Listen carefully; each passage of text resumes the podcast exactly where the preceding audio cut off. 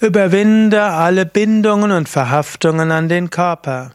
Kommentar zum 414. Vers von Vivekachudamani. Shankara schreibt, der Weise hat keine Bindung mehr an den Körper, wenn er einmal die Verhaftung an den Körper aufgegeben hat, wie an eine Leiche.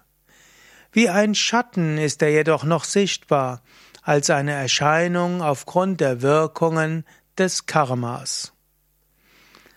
Ein Weiser hat keine Verhaftung mehr an seinen Körper. Er weiß, ich bin nicht der Körper.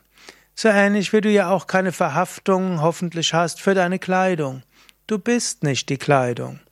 Aber natürlich, in bestimmten gesellschaftlichen Situationen brauchst du eine bestimmte Kleidung. Du hast die Kleidung, aber du bist nicht die Kleidung. Manche Menschen identifizieren sich mit ihrer Kleidung sehr stark.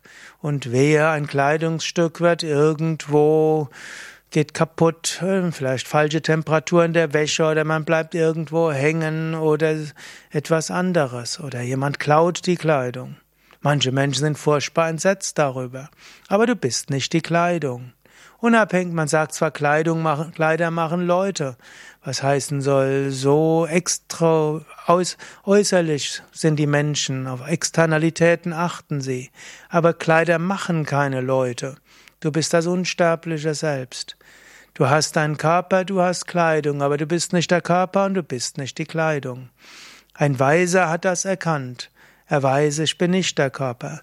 Weiterhin ist der Körper weiter da und der Atman wirkt über das, den Geist auch durch diesen Körper.